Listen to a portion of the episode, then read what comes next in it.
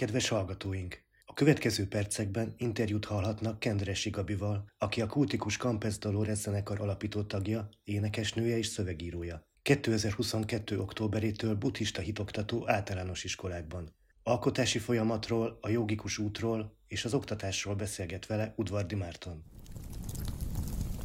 Semmi sem még úgy, mint a szenvedély. Művészek és a buddhizmus.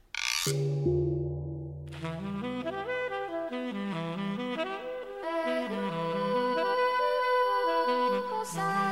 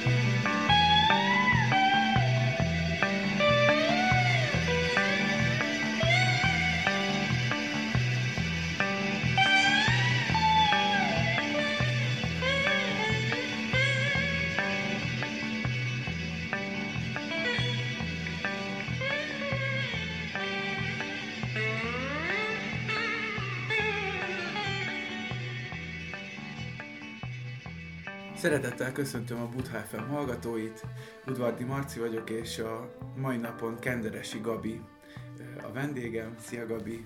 Szia Marci! Szeretettel köszöntök én is minden hallgatót.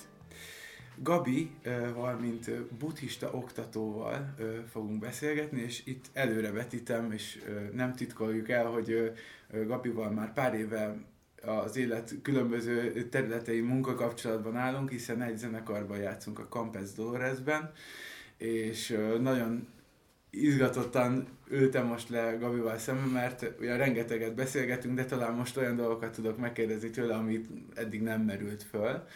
És hát az első fontos dolog az az, hogy tavaly szeptembertől fogva a Tankapuja Buddhista Egyház kötelékében buddhista oktatóként elkezdtél működni. Ez pontosan mit is jelent? E, tulajdonképpen én bezuhantam ebbe, és nem is szeptemberrel indult, hanem októberrel. Oh. E, amikor megláttam a Facebookon a Zoli kiírását, hogy keresünk... Csörgő Zoltán. Igen, hitoktatókat, és akkor egyébként mágikus volt a dolog, mert én csak így írtam neki egy messenger üzenetet, és aztán elmentem egy koncertre Szentendrére, ahol én improvizáltam. És amikor hazajöttem, akkor valamilyen furcsa érzés kapcsán kinyitottam még a laptopomat, és fölmentem a közösségi oldalra, és, és ott látom, hogy Zoli írt, hogy már átküldte az órarendet, tehát hogy írtam e-mailt, akkor kinyitottam az e-mailt, már ott volt az órarend, egy hosszú levél, és hogy ez egy csütörtök este volt, éjszaka már, hm. éjfél, és hogy hétfővel akkor én már kezdhetnék is. Az, az tényleg elég hirtelen. Nagyon hirtelen jött, de igazából ezeknek mindig hatalmas ereje van, mert egyrészt nyilván nem véletlenül írtam neki, én sem. Másrészt meg olyan, mint amikor így hirtelen egy hatalmas nagy, jó leső értelemben egy áramlat így beölel magába, és te hagyod magad, és örülsz. Úgyhogy jó, jó, igen, jó élmény volt hirtelen megvalósult a kérésed? Igen, ezerrel. Pár évvel ezelőtt egy buddhista gyerektáborban találkoztunk, ott, ott tartottál foglalkozást, szóval már egy picit régebb óta nyomon követed így a, a, a buddhista szellemiségű gyerekoktatásnak a, az itthon jelenlevő folyamatait, és te egyébként is foglalkozol gyerekekkel, ugye tanítasz mást is? Nem igazán. Nem? Nem. Valamire azt hittem, hogy legalábbis az angol ö, oktatás kapcsán, vagy ilyesmi, de akkor főleg felnőttekkel. Én lényegében felnőttekkel foglalkozom. Van, hogy tehát ugye mindig voltak gyerekek, akik jöttek angol órára, de azért alapjáraton a felnőttek azok a felnőtt korúak, tehát 18 plusz, Aha, akkor aha. mondjuk így, akik leginkább járnak. Oké, okay, vannak 17 évesek, de tehát ő is már egy fiatal felnőtt, tehát nem azt mondjuk rá, hogy gyerek. Két ö, nyáron megpróbáltam, vagy szerveztem ide haza, meg ide az udvarba egy ö, ilyen gyerektábort. Volt angolos gyerektábor, az több nyáron át, egy egyhetes, ötnapos. Na, tessék. És volt, igen, tehát ak- úgy, igen, és akkor volt öm, napfényes tábor volt a neve, ami egy kicsit ez a mm, mondjuk azt, hogy ilyen spirituális. Jogás? Mondjuk, hogy jogás, de nem tudom, mit jelent a jogás, vagy hogy kinek mit jelent. Tehát persze jogikus gyakorlatok voltak benne, mivel én magam a jogikus gyakorlatokkal élek nap, mint nap. Tehát mit adhatnék át, mint azt, amit én magam gyakorolok természetesen. De azért voltak benne, például volt benne sok mantra éneklés, az nem feltétlenül van egy joga uh-huh. táborban sok helyen. Voltak benne játékok, voltak benne együttlétek, közös főzögetés, közös, szóval, hogy mm, hát ugye sokféle lehet egy tábor, mindig egy gondolat hogyan valósul meg a fizikai formában, az nagyon sokféle lehet. Mondhatjuk, hogy jogás volt, de nem mondanám, hogy jogatábor De volt. akkor ez nem, ez nem angol. Ez nem az angolos Ja, volt, aha. de ez csak két nyáron volt, összesen kettő. Tehát erre nem volt mm, olyan hátterem, ahol... Tehát, hogyha én foglalkoztam volna intenzíven gyerekekkel, ugye évközben, uh-huh. akkor nyilván lehetett volna ezt hol mm, meghirdetni, vagy nem tudom mi a jó Világos. szó erre, uh-huh. de erre nem igazán volt mm, ilyen, volt egy-két szülő, akik ismertek, és pont olyan korú gyerekeik voltak, és akkor ők örömmel elhozták, és a gyerekek is örömmel jöttek, de hogy nem volt úgy ebben lehetőség a további kibontakozásra. Ja, de hát, hogyha magadtól ilyet szerveztél, akkor a, nyilván a, a kedv meg az affinitás ott van a- arra a gyerekekkel. Az nagyon ott van. Én nagyon-nagyon, ö, mm, nem is tudom mi a jó szó erre, mert ha azt mondom, hogy nagyon szeretem a gyerekeket, az olyan fura, mert már nem tudom ez a szó mit jelent igazából, vagy hát ez szerintem mindenkinek, már, ah, ez, ez, ennek annyi jelentése van ennek a szónak, valószínűleg ahány ember a földön él, de lehet, hogy az egyik se az én megoldásom. Mi a de te azt mondom, megoldásod? én te hogyan hiszem- szereted a gyereket? igen, én azt hiszem, hogy egyszerűen élvezem a gyerekek társaságát, és egyszer a Vekerdi tanár úrtól olvastam valahol, és nagyon magamra ismertem abban a mondatban, miközben valószínűleg Vekerdi tanár úr sokkal még inkább ott van, de mégis valamit felismertem, ami bennem is van, és azt olvastam tőle, hogy vagy talán hallgattam előadásból, hogy én, én szeretem a felnőtteket, én jól kijövök velük, jól elbeszélgetünk, de amint egy gyerek belép a szobába, rögtön megváltozik valami. És pont ugyanezt érzem én is, igen. És nagyon szórakoztatónak találom a gyerekeket, és nagyon élvezem az együttlétet velük. Igen, igen. Jelente most, hogy ö, tanítasz októbertől valamilyen kihívást, vagy, ö, vagy mennyire zöggenőmentes az együttműködés? E- e- eleve hány gyerekkel, vagy hány csoportról van szó? Tíz ö, óráról van szó. Az elég sok. Igen, 10 óráról van szó. Összesen egy olyan nagyobb csoport van, ahol heten vannak. Mhm.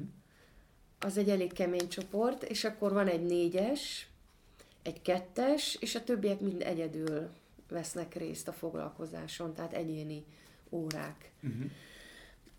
Vannak kihívások, azt szerintem kihívás valószínűleg mindig van az életben, újabb felismerések, amiket meg kell oldani, vagy rá kell jönni. A hetes csoportban abszolút van, egy, abszolút van kihívás. A, a hétből öt fiú. a javából valók, Hány évesek? hatodikosok. És megmondom őszintén, hogy haladok velük egy úton, amiről nyilván azt gondolom, hogy az a jó út, majd évvégén beszámolok róla, tehát meg kell, hogy mondjam, hogy a, a gyakorlatokat van két fiú, aki nem nagyon végzi. Tehát a gyakorlatok, amiket, én, amiket az órákon csinálunk, azok lényegében ö, relaxát, légzés, relaxáció, kicsi meditációk, ö, Hát ehhez nyugodtnak kell lenni, és csöndbe kell lenni. Tehát amikor relaxálnak, és a földön fekszenek, akkor ott nincsen, tehát ott, ott nincs más verzió. Mert akkor, ha csak egy kicsit is nem odafigyelsz, vagy te nem azt csinálod, amit kell, akkor igazából minden iszonyú hangos, minden felnagyítódik a csendben. Tehát abban a pillanatban a többieket is zavarod. És van még két úgymond megoldatlan fiú, akiket egyszer kiküldtem, nem dühből egyáltalán, csak egyszerűen, ha ők ott egymást piszkálják, és bármi hang van, akkor a többiek rögtön felemelik a fejüket fekvésbe, és így nem nagyon lehet relaxálni. Tehát, hogy akkor, akkor fölöslegesen vagyunk úgy ott tulajdonképpen. És akkor én kiküldtem őket, és aztán az óra végén oda hívtam őket magamhoz, amikor pakoltam, és csak annyit mondtam nekik, hogy, hogy, hogy nincs harag, de én nem tudom máshogy megtartani. Tehát, hogy nem tudok más csinálni, mint hogy kiküldöm őket, hogyha nem vesznek részt, mert különben nem tudom megtartani konkrétan a gyakorlatot. És akkor az egyikük még valami olyasmit motyogott, mikor elment, hogy de van harag, de, de, hát de ezt így nem akartam lecsapni, tehát most ennek itt mi az értelme. De az az igazság, azóta még csak három hét telt el, és tulajdonképpen ez alatt a három óra alatt egyre másabban viselkednek a, ez a két fiú. Mm. Szerintem még mindig nem csinálják a gyakorlatokat igazán, de ebben nyilván nem szólhatok bele. Egyelőre még nem akartam. Nem tudom pontosan, hogy mit csinálnak az egyikük, de minden esetben nem csinál mást láthatóan, tehát nem bolykottálja, vagy hogy mondjam, a, a gyakorlatot. Egyelőre még csak figyelem. De már úgy fogalmazódik bennem, hogy az egyikük nem nagyon csukja be a szemét. Az úgy fogalmazódik bennem, hogy van-e ezzel gond, hogy meg akarom majd kérdezni. Mert van olyan, hogy valaki bizonytalan, tehát lehet bármi. Tehát, hogy én, nekem ilyen szintű tapasztalatom nincs. Annyit tudok, hogy például a hölgyeknél, kozmetikusnál, amikor a szempillát festik, akkor körülbelül 10 percig csukott szemmel kell maradni, és vannak hölgyek, akik ezt nem tudják bevállalni. Aztán. Mert olyan stresszt okoz bennük, hogy nem így hatják ki a szemüket. Igen, tehát hogy ezek különös dolgok vannak a pszichében. Úgyhogy azt gondoltam, hogy csak így megkérdezem majd így négy szem közt, hogy amúgy csak nem akarja, csak egyáltalán, hogy tudjam, hogy nincs-e valami gond igazából. De, de minden esetre a jelenlétük most már nem zavaró. Tehát, hogy a gyakorlatot nem zavarják. Igen, igen. Ö, tehát ez egy kihívás, és én is figyelem saját magamat is, meg hogy hogyan lehet ezt jól csinálni. Mert keménykedni nem akarok. Mert igazából nem látom, hogy hova vezetne meg így nagyon fura is. Teljesen tehát, együtt érzek, itt, itt betűzném azt is, hogy tehát azt mondjuk el, hogy itt a keret az az, hogy általános iskolákban. Igen. Budapesti, hát te Budapesten, de, de ugye ebbe a, Igen. az egész folyamatban országosan több város részt vesz, és most már egy egészen nagy ö, ö, tanítói vagy tantestületünk van. Mondom ezt úgy, hogy, hogy, hogy ebben is úgymond kollegális viszony van közöttünk Gabival, én is ö, oktatok, de nem ez a lényeg, hanem az, hogy, hogy, hogy itt iskolás kamaszokról van szó, illetve hát ugye első osztálytól nyolcadik osztályig ö, mm, vesznek részt tulajdonképpen a hit és erkölcstanoktatás óra keretén belül a gyerekek, és sokszor nem önkéntes alapon vannak ott egyébként, tehát hogy, hogy előfordul olyan, hogy, hogy egy gyerek nem azért van ott, mert ő, a nyári szünetbe végig azzal nyagatja az édesanyját, édesapját, hogy úgy szeretne buddhizmusra járni, hanem oda kerül, mert a szülők úgy látják, hogy ez neki jó lesz, vagy a haverjuk igen. átment, mit tudom én, erkölcstalról, és hogy azt mondta, hogy nagyon jó fej a Gabi néni, és akkor kipróbálja, de hát aztán, hogy, hogy konkrétan az adott gyerek hogy éli meg, vagy tényleg ott szeretne lenni, Igen. mikor már zajlik a, a tanév, az, az kérdéses. De hát ez nyilván így van mindegyik uh, hittanórán. Igen. Aztán van még egy ö, érdekes kihívás, és akkor azt is megemlítem, mert, ö, mert az tényleg ö, nekem is így ö, át kellett lépnem egy pici patakot, mondjuk így. Van két ö, gyerek, egyébként kétszer, két olyan csoportom van, ahol ketten vannak, ezt elfelejtettem, nem, nincs egy jelentősége, és vannak ketten, akik a mai napig nem zengetik az ómot a foglalkozás elején és a végén. És van ebben mindig, ezt mindig, el, mindig elfelejtettem, és akkor így, akkor így mondom ugye, hogy be a szemed, helyezd el a testet, figyelj befelé, hát egy ilyen kis bevezető, meditációs, befelé fordulós valamiféle gyakorlatot mindig, és akkor most lélegezz be a három ómhoz, és akkor és akkor mindig szembesülök vele, hogy egyedül én ómozok, és akkor végigcsinálom mind a három ómot egyedül, és akkor azt hiszem, egy két hete, vagy két-három foglalkozással ezelőtt valahogy itt finoman megjegyeztem, hogy hogy és most közösen, tehát beletettem egy szót, hogy közösen omozunk, és akkor is csak a saját hangom rezgett ott a levegőben. És ez is egy tök érdekes dolog, mert uh, igazából nagyon meglepő. Mert az ember arra jön rá, amire soha nem szeret rájönni, vagy általában nem szeret szembesülni azzal, hogy egyedül vagy valamiben. Mm-hmm egyedül vagy valamiben, és hogy ez ilyen nagyon ö, érdekes, hogy milyen gondolatok jutnak erről az embernek az eszébe, hogy, hogy ott vagy hagyva egy dologban, mert tulajdonképpen ez erről szól, igen. És most elhatároztam, hogy valamikor fogok tartani a mantrákról, egy, majd egy egy foglalkozáson belül nem akarok erre kitérni, hogy muszáj omozni, föl sem merül, tehát semmi ilyesmi, csak hogy közelebb kerüljenek egyáltalán a mantra világához, és egyébként meg rájöttem, hogy ezen a, ez egy olyan csónak, amiben én nevezek egyedül, és ők csak utaznak benne, és én viszem át őket a nagy vizen, és ennyi, kész igazából. Csak ez, ez is egy szembesülés. Tehát, hogyha kihívásokról beszélünk, akkor akkor, és ugye az ember éli az életet, és elfelejt, és mikor ott ül, és megint hallja, hogy egyedül vagyok, akkor mindig így szembesültem ezzel.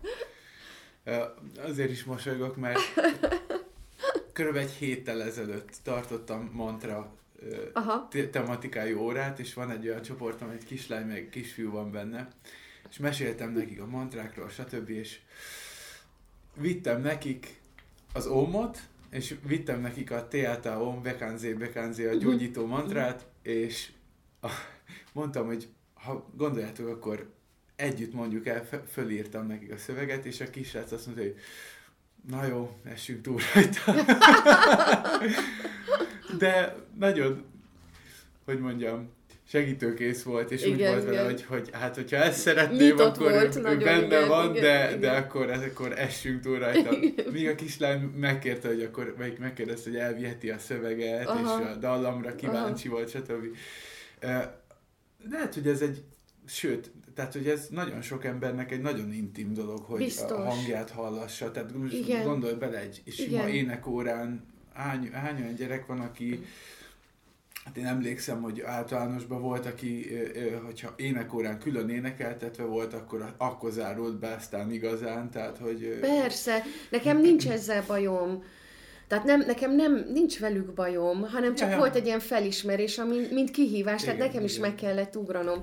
Egyszer ilyen 17 éves korom körül, mikor együtt lófráltunk ugye egy csapatostól, délutánonként múlattuk az időt, akkor volt egy ilyen um, elég vagányabb srác, és akkor volt egy másik srác, valahogy együtt kezdtek el nevetni valami dolgon, és akkor a, a, az egyikük azt mondta a vagányabbnak, hogy egy húron pendülünk. Mire a vagányabb azt mondta, hogy egy húron pendülsz. és ezt sose fogom elfelejteni, és kb. így érzem magam, amikor, tehát, hogy ez azért így benne van a levegőben, úgy tudod, leülsz, és azt hiszed, hogy egy húron pendülünk, elmondod a bevezető meditációs izéket, folyamatokat, így viszed őket, utána belélegzünk három óm, és akkor kiderül, hogy egy húron pendülsz. Mindenki egy húron, csak mindenki egy másikon. De ezzel csak ennyi van, nincs bajom velük egyáltalán.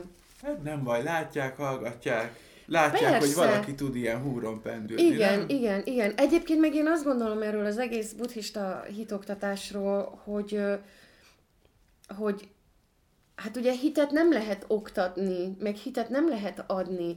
Tehát egy dolgot tudunk csinálni. Egyrészt önmagunkat adjuk, ami nagyon fontos csatorna és médium szerintem, hogy ha már ott vagyok ebben a fizikai formában, akkor, akkor, akkor hogy vagyok ott, és hogy igaz, igaz, az igazi énem, az igazi lényem legyen ott, amivel kapcsolódni mm. tudunk.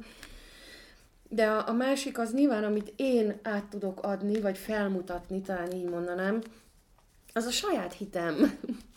az a saját hitem abban a bölcsességben, amit a Buddha elért, amit a, a Buddha jelent, amit képvisel, a saját hitem azokban a gyakorlatokban, azokban a gondolatokban, amik, amik, amik által Buddha eljutott ahhoz a bölcsességhez, vagy, vagy bárki más, aki eljutott a bölcsességhez, a saját hitem, például saját magamban, a saját dolgaimban, amit csinálok, a hitelességem, a hmm. hitem, ezeket tudom, ezeket tudom felmutatni, ezeket tudom képviselni. Azt hiszem, nekem ennyi a dolgom. És hogy örömbe meglegyünk együtt, igazából. Talán ez az első számú dolgom. Uh-huh. Nekem van olyan, mondjuk így, hogy tanítvány, vagy van olyan nagy lány, inkább így mondanám, az utolsó, egy, egy, egy igazi csodapók, nyolcadikos,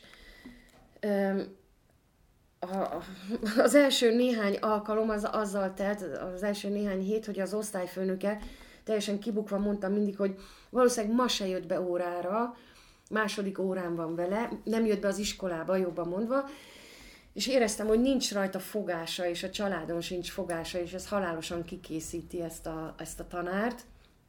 Most már egy ideje mindig ott ül az óráimon, és uh, hozott nekem az utolsó alkalommal egy vegán muffint. Mm. Tudja, hogy vegán szendvicseket szoktam menni, azokat én készítem, és sokszor az, az, az órám mondom, hogy ezt meg nem baj, hogy ezt most, meg óra előtt még ott ülünk a tornapadon, amíg bemegyünk, és akkor hozott nekem egy vegán, vegán muffint, amit ő sütött, és isteni finom volt, és amíg azt elmajszoltam, nyolcadikos, ennek ellenére elővett három ilyen kis, mondta, mondta, hogy hozott még három Lego bábut is a muffin mellett, és akkor azokról azokat a bábukat elővette, és azokról mesélt nekem, és így hallgattam, és néztem a bábukat, hatalmas fantáziája van, és kérdezgettem, hogy melyik bábú milyen, mit képvisel, melyik az, amelyik esetleg ilyen ártó, vagy melyik az, amelyik...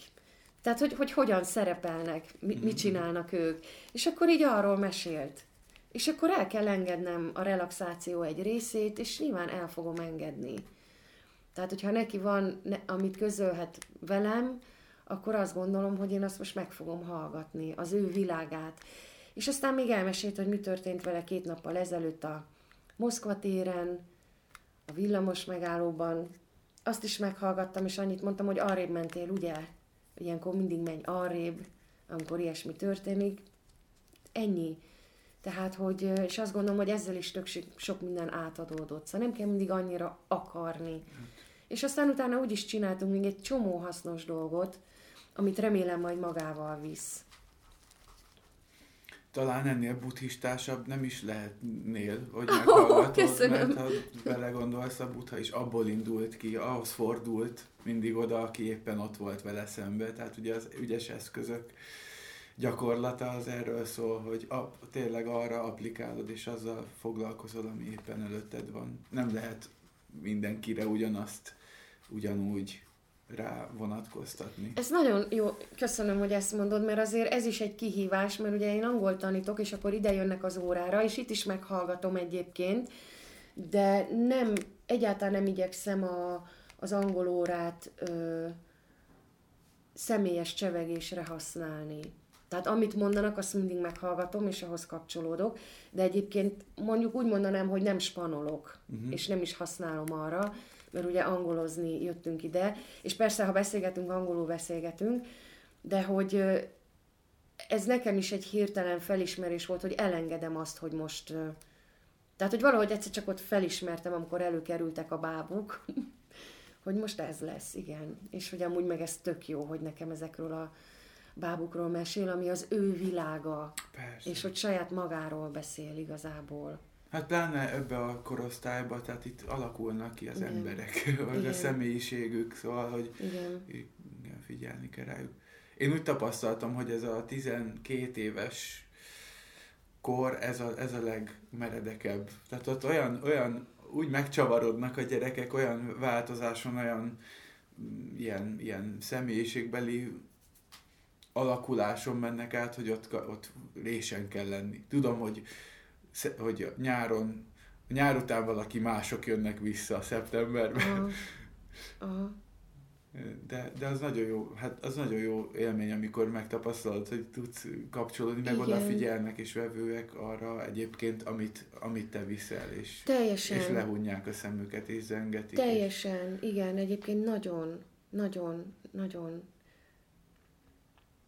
Itt uh, uh, meg szerettem volna kérdezni, mert ugye mondtad a, a, a beszélgetés elején, hogy a, a, a jogikus utat gyakorlod, és és ez a te utad, de ugyanúgy kapcsolódsz a buddhizmushoz, hogy a, a, a buddha útját, a buddhizmust és a, a, a hinduizmust te hogyan, hogyan viszonyulsz a kettőhöz magadba, meg egymáshoz képest, és... Igen. Én eredetileg nagyon szimpatizáltam, mondjuk így, a buddhizmussal. Egy csomó beavatást is kaptam. Um, Indiában is voltam, Mármint, hogy Bódgájában, tehát ugye, ami nem véletlenül, hogy a, a hatalmas nagy Indiába, nem véletlenül oda mentem. És nagyon érdekes dolog volt, de India is nagyon közel állt hozzám mindig. Tehát már gyerekkoromban, ha meghallottam azt a szót, hogy jogi, akkor rendesen valami bizsergés volt bennem.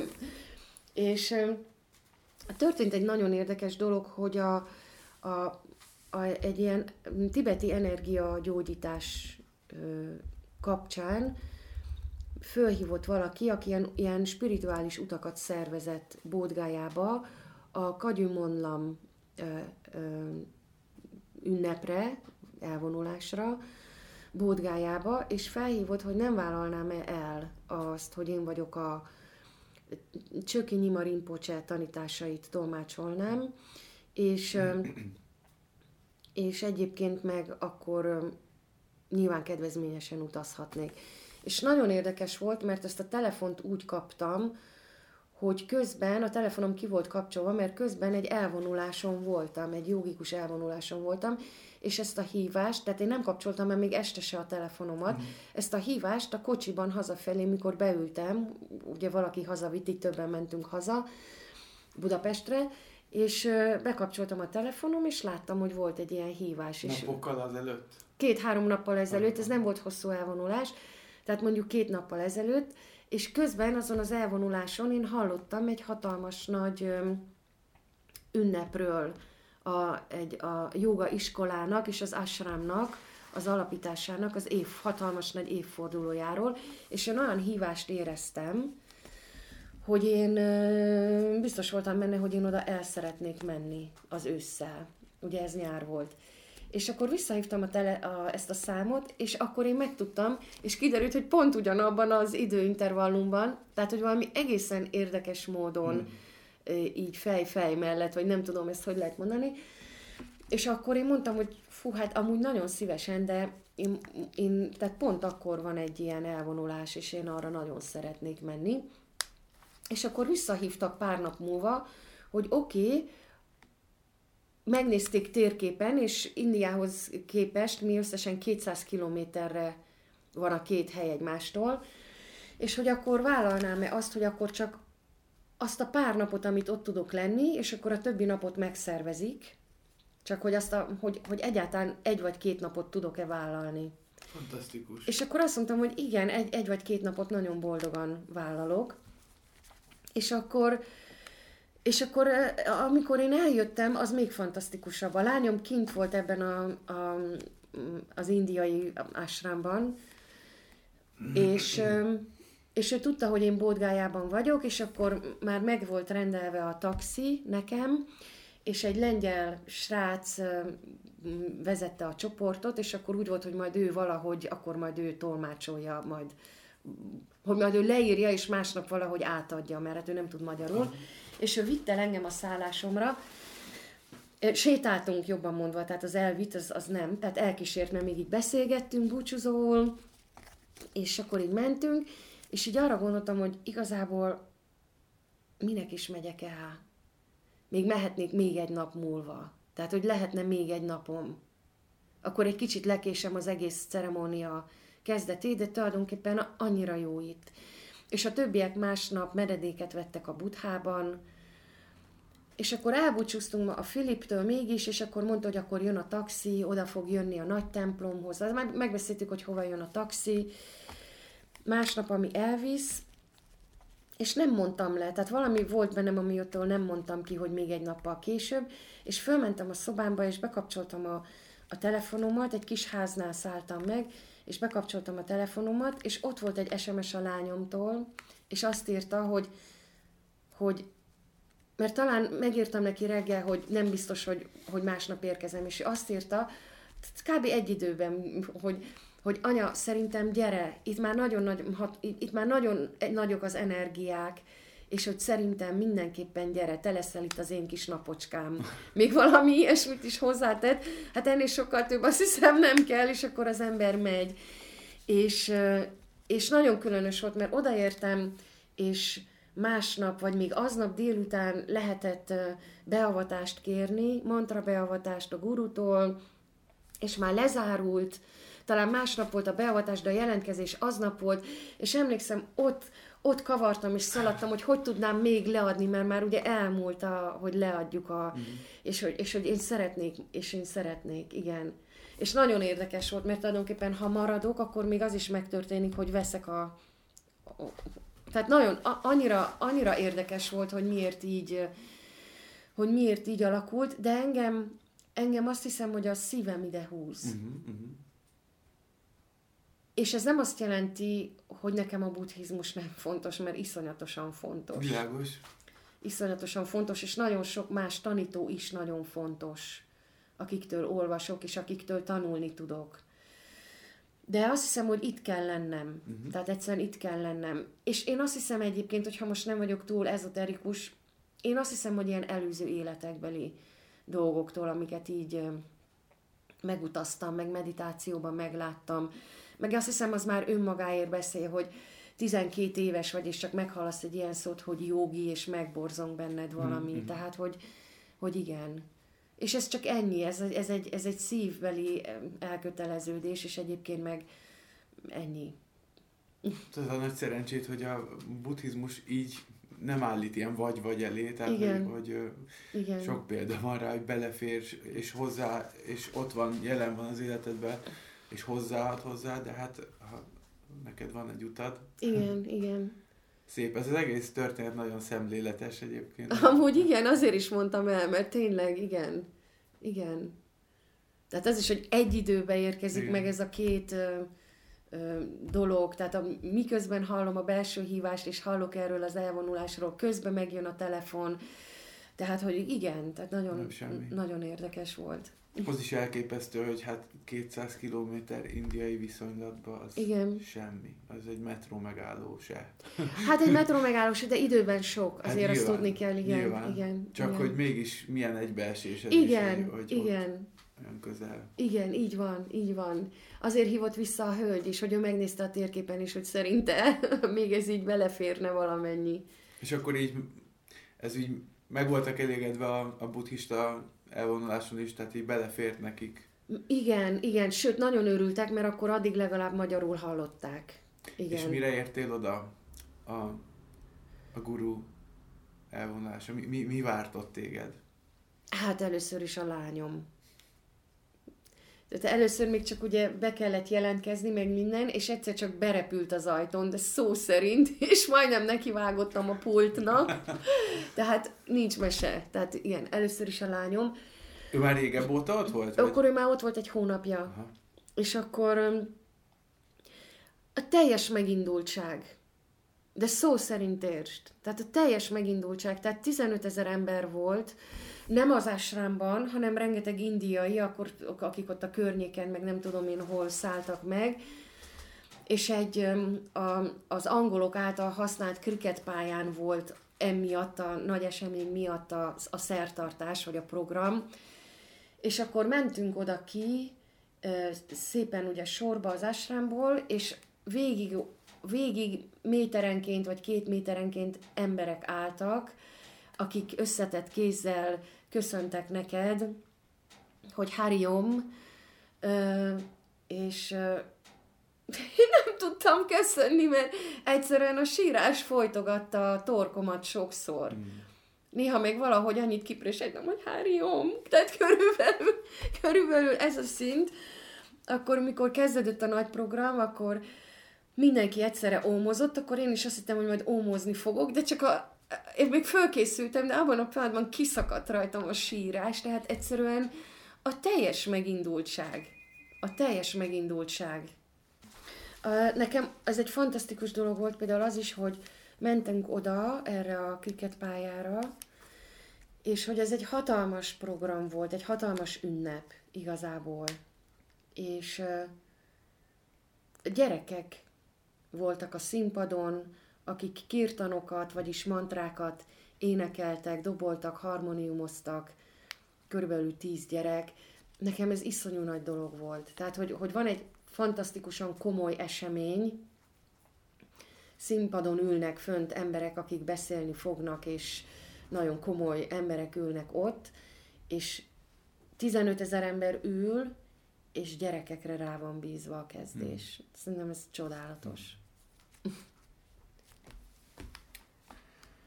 Um, egy picit, hogy áttérnénk irodalomra, mesékre, dalszövegekre, így a, a, az írott anyaghoz való viszonyodra, az is szépen mind tükrözi azt, hogy hogyan viszonyulsz a különböző kultúrák értékeihez, és hogyan merítesz a, a jogikus hagyományon kívül, akár buddhizmusból, akár kereszténységből, hogy a kampet szövegekben ezek tetten érhetőek. Tehát ott van hogy a pókfonálon mindenki fölé, Igen. vagy ülsz a bivaj hátán, ugye ezek, Igen. a mája fátla lebben, tehát egy csomó olyan szöveged van, amiben, amiben megjelennek különböző szellemi irányzatok. És hát az sem titok, hogy most itt, itt vagyunk nálad, és mindig, hogyha itt vagyok, akkor nagyon szeretem nézegetni a könyveidet, mert, mert tényleg itt is ez a gazdagság megjelenik. és hogy te az alkotásban, tehát amikor szöveget írsz, akkor ez, ez, ez hogyan zajlik nálad? Mennyire tudatos az, amit írsz? Vagy, vagy hogyan történik ez? Igen, igazából nem annyira tudatos, és soha nem is volt az. Ennek azt hiszem egyetlen egy oka van, vagy lehet, hogy kettő is. Mert vannak természetesen vannak barátaim, akik szintén írnak dalszövegeket, és, és látom, hogy vannak, akik javítgatják, újraolvassák, kicserélnek szavakat, hm. és, és akkor ugye, tudod, a tükör, tehát mindig a másikban ismered fel magad igazából. Mert valahogy ez mindig olyan természetes, amilyenek vagyunk, mert hát milyen lenne. És akkor hirtelen meglátod, hogy máshogy is lehet, mm. és akkor és akkor, és akkor rácsodálkozol magadra egyébként, és én azt hiszem, hogy máshogy nem tudom, egyrészt ezek így kifolynak belőlem, úgy is mondhatnám, de az a baj, hogy ha elkezdeném méricskélni magamat, akkor, akkor elveszíteném teljesen a hmm. fonalat. Mm. Akkor elveszíteném. Tehát vagy elfogadom azt úgy, ahogy van, és az így tényleg a szívemből jön, és akkor azt tudom mondani, hogy ez vagyok én, mm aki amit gondol, az meg a, mindenki gondoljon, amit akar. Ez ilyen, tehát ez, ez vagyok. Ha elkezdem javítgatni, akkor teljesen, akkor teljesen elveszek, és valószínűleg akkor a végén széttépem a, a, a szöveget is. De, ahhoz, de hát akkor ehhez kell az, hogy, hogy viszonylag rendszeresen abba az ihletett állapotban legyél, tehát, hogy akkor nincs ilyen, hogy én most, jó, hát nyilván, ne, ez akár lehetne is, hogy én most leülök dalszöveget írni, mert van ilyen, hogy azt hiszem az Igor Stravinsky mondta, hogy hát zeneszerző vagyok, úgyhogy ez a munkám, úgyhogy reggel leülök és szerzem a zenét. Tehát, Schubert hogy, is így dolgozott. Nem, igen. Tehát nem, vár, nem várhat az ikletre, ez a, ez a munkája. Igen, igen, és Dostoyevsky is. Tehát ilyen, ilyen ö, alkotói jelenlét is van. Ez de csodálatos. Akkor, igen, igen. De akkor te nem... Nem, nem én nem ez a típus vagyok, igen, igen. Én mm, lehet, hogy ezeknek az embereknek sokkal több az önbizalmuk. Mert én tudom, hogy Dostoyevsky így dolgozott, mondjuk az nem biztos, hogy az önbizalomról szól, hanem inkább a megélhetésről. Ugye a sorozatban jelent meg a, jelentek meg a művei, és meg kellett írni egy hét múlvára, vagy két hét múlvára meg kellett írni a következő x számú oldalt a könyvből. És ő minden éjszaka, én úgy emlékszem, hogy este tízkor leült, és hajnal háromig írt, mm. nem volt appelláta, és másnap délelőtt tízkor felolvasta a feleségének, és aztán lejegyezték olvashatóbb, vagy nem tudom, tehát egy tisztázatban, akkor mondjuk így, és csodálatos egyébként szerintem. Igen. Én egy picit ettől meg tudok ijedni, ami, amikor nekem így valamit csinálni kell, de közben azt mondják, hogy a legjobb múzsa a határidő. Szóval lehet, hogy ezt is csak képzelem, hogy megijednék, mert valamit megint csak elhiszek, amit annyiszor csinálunk az életben, hogy mindig elhiszünk dolgokat mm-hmm. igazából. De valójában, amit én elhiszek, és ezek szerint, vagyis ennek mentén úgy csinálom, hogy, hogy egyszer csak így fogok egy papírt és ceruzát, és ez lehet egy vonaton is. Abszolút. És egyszer csak leírom, egyszer csak megírom. Igen, jön. igen, jön. igen. Az szerencsés, ha jön, igen. és dallamokkal is így vagy? Dallamokkal is, igen, igen. A dallamok nekem könnyebben jönnek egyébként. A dallamok könnyebben jönnek. Tehát uh, én mm, van, hogy végig improvizálok egy egész koncertet. Um, Sőr és Zsolt, vagy a, a Sőr és Zsolt által e, elkezdett zajzene produkció, a, a, a Tűfokán tábor, utánuk, utána ennek van most folytatása.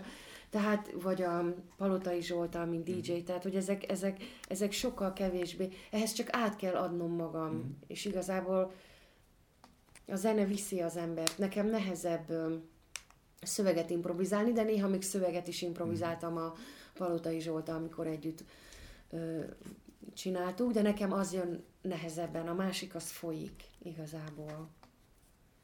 Kiket olvasol mostanában?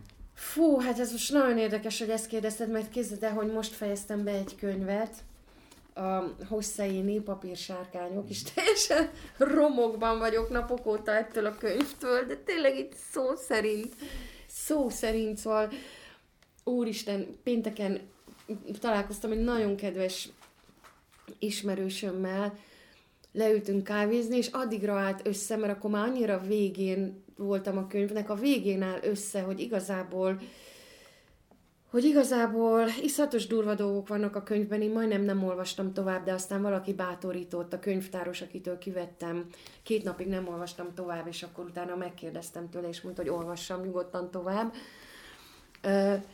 És rengeteg durvaság van benne, Afganisztánban játszódik nagy részt, és de a végén egyszer csak a vége felé egyszer csak összeáll, hogy igazából ez, ez a szeretetről szól de a nagybetűs szeretetről, amikor, amikor már te se számítasz, csak a szeretet köteléke, ami a másikhoz fűz.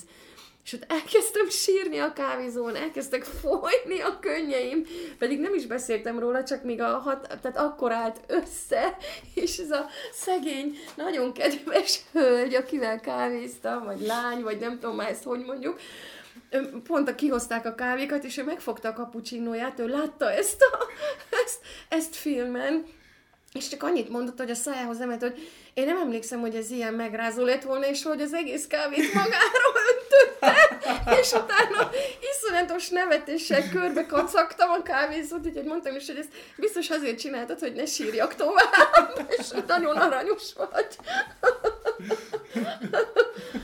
ez, ez, ez iszonyatosan tehát nem tudom, kell még mondanom bármit, hogy felkavart. Tehát azt hiszem, hogy ez a, ez a dolog, ez így önmagáért beszél, hogy így folytak a könnyeim, és utána még egy párszor, de akkor már idehaza civilizáltabb körülmények között elképesztő, csodálatos. Tehát, hogy például Hosseini Papírsárkányok című könyve.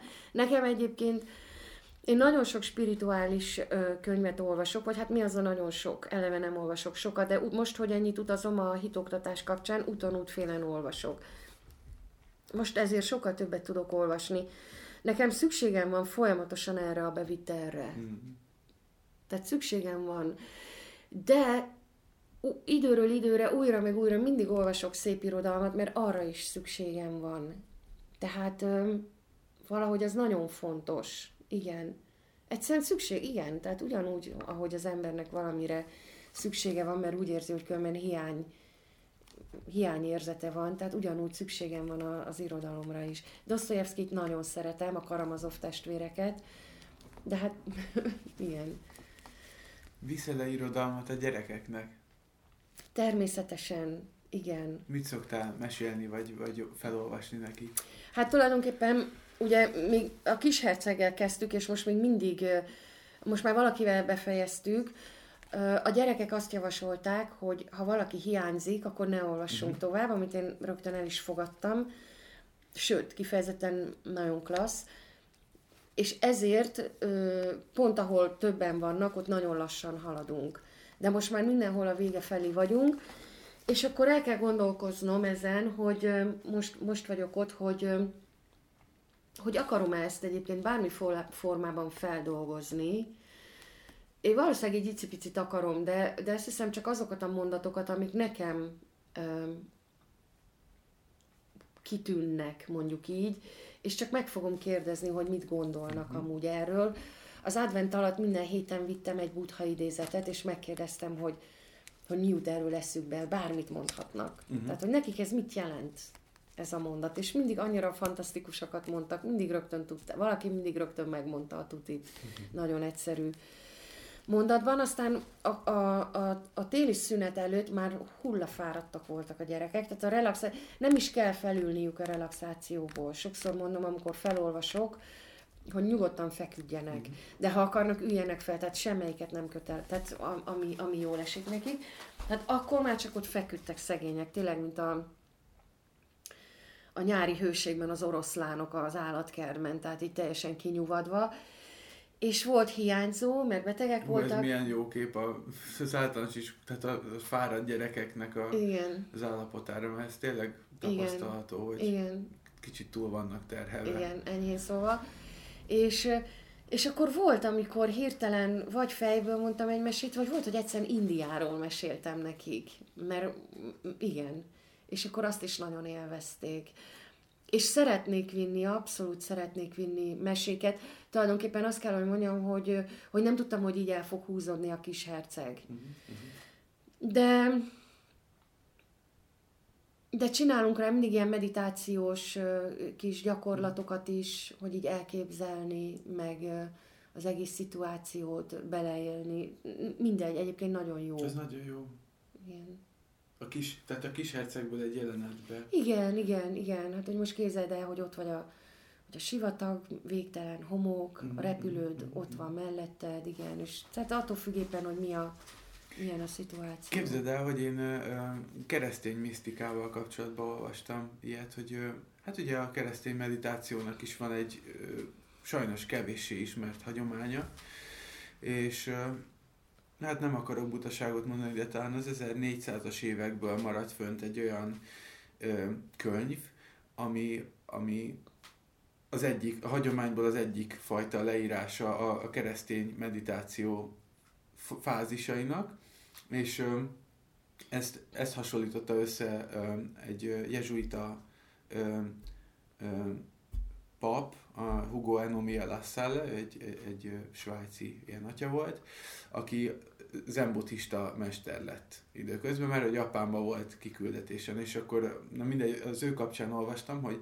van egy ilyen hármas vagy négyes felosztás a buddhista, vagy a keresztény meditációban, ahol az első fázis, tehát az, az alapozó, az az, hogy egy bibliai jelenetet imagináció segítségével elképzelnek, de úgy, hogy pont ezeket az apró részleteket, hogy milyen a hőmérséklet, milyen a növényzet, milyen a ruházata az embereknek, hogy oda beleképzeli magát az ember, hogy ő jó. is ott van a tömegbe és szemléli. de jó.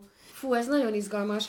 Ezt, ezt majd küld át kérlek, vagy a szerzőjét, hogy valahogy Jó, jó. jutas hozzá ehhez a könyvhez. Én egyébként nagyon jó, hogy szóba hoztad, a- vagy hogy szóba kerültek a, a keresztény misztikusok, mert én iszonyatosan vonzódom a keresztény misztikusokhoz. Tehát, hogy és a, a miszt, igen, tehát a Meister Eckhart, Igen, most igen. voltam Avilában, Uh-huh.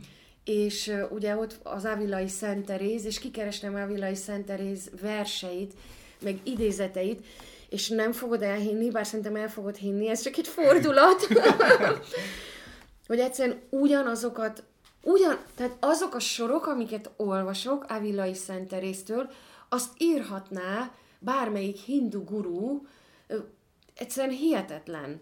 Vagy, vagy nagy tanító, tehát hogy, hogy, hogy hihetetlen. És, és nekem nagyon fontosak a misztikusok, mert, mert ők, nekik személyes élményük, sz- személyes transzcendentális élményük van. Uh-huh. Nekem ők abszolút egy külön helyen vannak. Vagy Rumi például, vagy Shams, a Tabrizi Shams, akit nagyon szeretek. Nagyon, nagyon, jó, nagyon érdekel ez a könyv. Nagyon köszönöm, izgalmas. köszönöm, ha, És ha akkor nem is borsózom tovább a kedélyeket, de az, a, a, az, ez volt ugye az, az első lépcső, és a harmadik lépcső az úgy szólt, hogy hang nélküli ima. Jaj, Istenem, ez annyira jó, hogy mondod. Hang nélküli ima. Marci. És akkor a, a, a La Salle atyának, aki a, a zen buddhizmusba annyira belevetette magát úgy, hogy, hogy végig keresztényként nyilatkozott Igen, saját értem. magáról, tehát azt mondta, hogy a buddhizmus által egy jobb keresztény lett. Igen, igen. Ez teljesen Neki ez értem. annyira kézenfekvőnek tűnt, amikor az ennel ö, vetette össze, hogy az a vége, hogy kiürül a kör. Tehát, hogy, Igen. ja, na mindegy, bocsánat, nem is akarok. De hogy annyira jó, Um, hogy mondtad. Izgalmas. Fú, ez csodálatos. Igen. Egyébként az az igazság, hogy én is szavak nélkül kapcsolódom. Igen. És az nagyon erős, szerintem. Igen. Na, mindegy, ennyi. Tehát, hogy az maga a megélés. Oké. Okay. Nekünk hozol egy mesét most. Hát elmondhatom a kedvenc mesémet? Kérlek. A kedvenc mesém, ami nagyon-nagyon régóta a kedvenc mesém, az a nagyhatalmú úr és a varázsló. És van egy nagyhatalmú úr, akinek vagyona van, birkái, legelői, földterülete, pénze, családja, tulajdonképpen mindene megvan ahhoz, hogy jól érezhesse magát, de valahogy egyáltalán nem érzi jól magát, és az élet úgy is mondhatnám, hogy nem szórakoztatja, és nem nagyon ö, nyer semmilyen örömöt az életből. És mindenféle mm, tudósokat, bölcseket, mutatványosokat hív, hogy hát ha tudnak ezen változtatni, de valahogy sehogy sem sikerül. És egyszer egy varázsló keveredik oda, és őt akarja megkérni, hogy, hogy valahogy szórakoztassa már, csináljon már valami, legyen. És a varázsló mondja, hogy én, én csak ilyen egyszerű népi mm, mm, szemfényvesztő vagyok, én igazából nem értek én ehhez. És mondja, hogy de, de, kérlek szépen vidíts fel, légy szíves, mutasd be a, a tu- tudományodat rajtam. Mondja, hogy jó, hát akkor, ha mindenképpen szeretnéd, akkor legyen így, de kérlek, hogy, hogy írd le egy papírra, hogy utána semmi bántódásom nem lesz, hanem elengedsz. És mondja, persze. És leírja egy papírra, és akkor egyszer csak egyszer csak az intézője jön hozzá, de a lovak lépését hallja, és jön az, az intéző, és mondja, hogy kik azok az emberek ott a, a lent ott a mezőn, a réten, mindenféle lovasok jönnek, sátrakat állítanak, menj már, nézd meg, kik, kik ők, ez az én területem, igazából mit csinálnak itt. És elmegy az intéző, és kiderül, hogy az alvilág ura halad ott át, és ők most ott fognak éjszakázni, egy picit megpihennek, és az intéző azt is megtudja, két sátrat lát az egyik előtt egy aranytrónus, a másik előtt egy ezüst, hogy a fiát is magával hozza az alvilág ura, és viszi a hírt a nagyhatalmú úrnak, aki rögtön, ugye jó házigazdaként, meg egy kicsit azért dörzsölt ö, úrként ö, elébük siet, ajándékot visz, fogadja őket, és akkor kiderül, hogy ajáratban vannak, hogy ültetett az alvilág ura valami gyümölcsfát, talán körtefát, ezt most nem tudom pontosan, aminek az ágai azok a mennyekbe érnek, és odafönt az Istenek leszették a gyümölcsöt. És ő szeretné azt, hogy ez így el legyen felezve legalább. Tehát ő most oda tart, hogy ezt így elrendezze az Istenekkel. És mondja a, iszonyatosan gondolkozik, forognak a kerekei a nagyhatalmú úrnak, hogy hogyan tudná ezt a nagyon különleges találkozást valahogy a saját hasznára fordítani, és mondja, hogy kiderül, hogy neki van egy fia, ő, ővé az aranytrónusos sátor, neki meg van egy lánya, és mondja, hogy annyira szerencsés a találkozásunk, és csodálatos, hogy neked van egy fiad, nekem van egy, egy, egy nagyon szép és okos lányom, mi lenne, hogyha ha, ha a családunk egyesülne, és őket összeadnánk, és akkor így tulajdonképpen a földi birodalomban is hatalomra tehetnél szert, mondja az alvilág urának, aki azt mondja, hogy jó, teljesen jó így, megülik a lakodalmat, ha jól emlékszem, de minden esetre a fiút ott hagyja az alvilág ura, mondja is neki a nagyhatalmú úr, hogy ne vidd magaddal, hát minek most olyan veszekedésbe mész, meg csatázásba, hagyd itt, majd én addig vigyázok rá, és visszafelé jövet, akkor majd újra egyesültök, találkoztok. És tényleg így is lesz.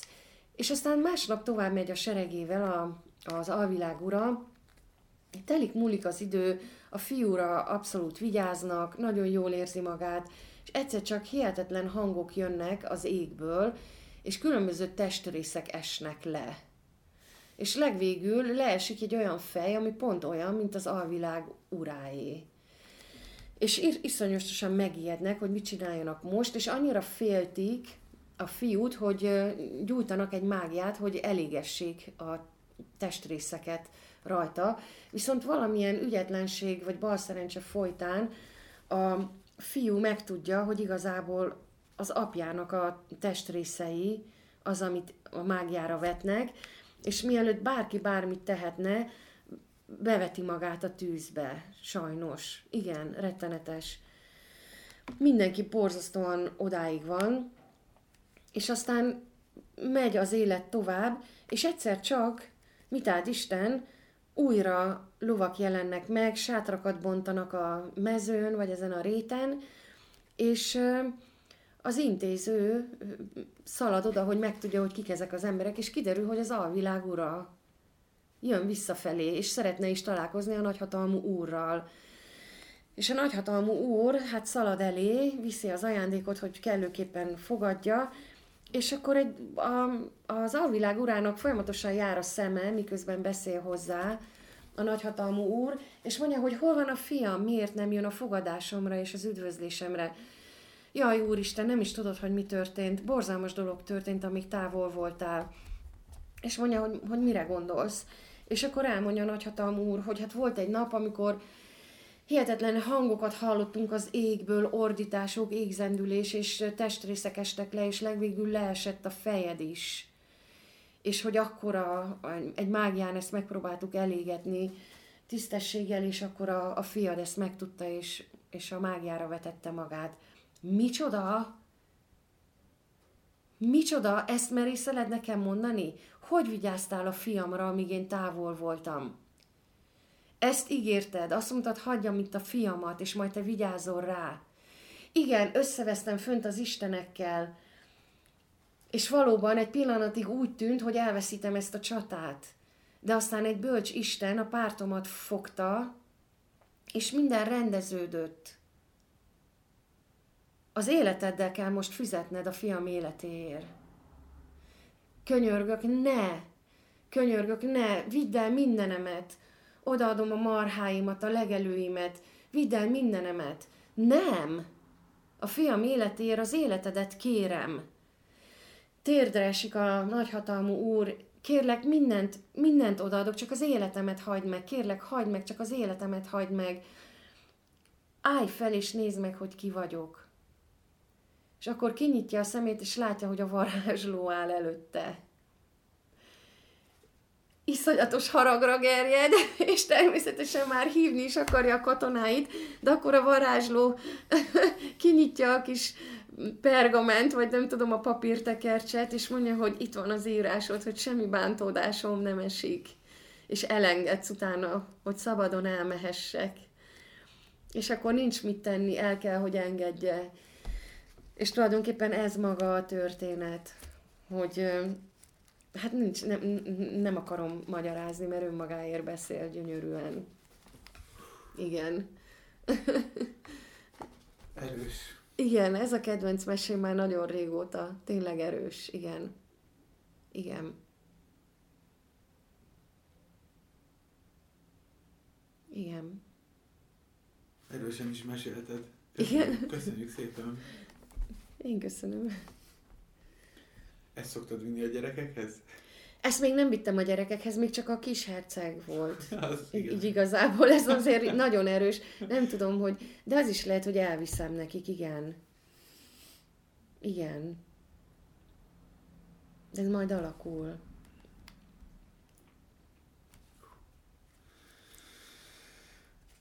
Van-e valami aktuális program, vagy bármi, ami, amit szívesen megosztanál magaddal kapcsolatban? Ha meg lehet hallgatni téged akár, vagy Ö, ilyen koncert, vagy ilyesmi? akár. Uh-huh. Ö, szeretnék majd megint mantra koncerteket csinálni, majd ha minden igaz, akkor lesz ö, Nagymaroson, hogyha bárki szeretne jönni, vagy egy kicsi kedvet is érez, olyan annyira csodálatos a, a, a, a mantrák, meg az énekek világat, szóval olyan szinten átmossa az embert. Ez is a célja egyébként a, ennek, a, ennek az ágnak, a, a, a, a mantráknak igazából ez a céljuk, hogy, hogy érzelmileg teljesen átmossanak minket. Aztán van nyilván egy olyan céljuk is, hogy a transzcendenciával találkozzunk, vagy a divinitással, vagy mindegy, hogy végül is hogy fogalmazunk, de alapjáraton alapjáraton ezek a szeretet rezgését hordozzák, és, és abban mindig jó elmerülni. Mindig jó azt érezni, hogy szeretünk, és mindig jó azt érezni, hogy szeretnek minket. Igazából most így ez jut eszembe. Hát a kampeccel persze játszunk, és gyertek, az mindig jó. Mm, most így hirtelen más nem tudok mondani. Ebben Kenderesi Gabit hallottátok. Köszönjük szépen. Köszönöm szépen én is.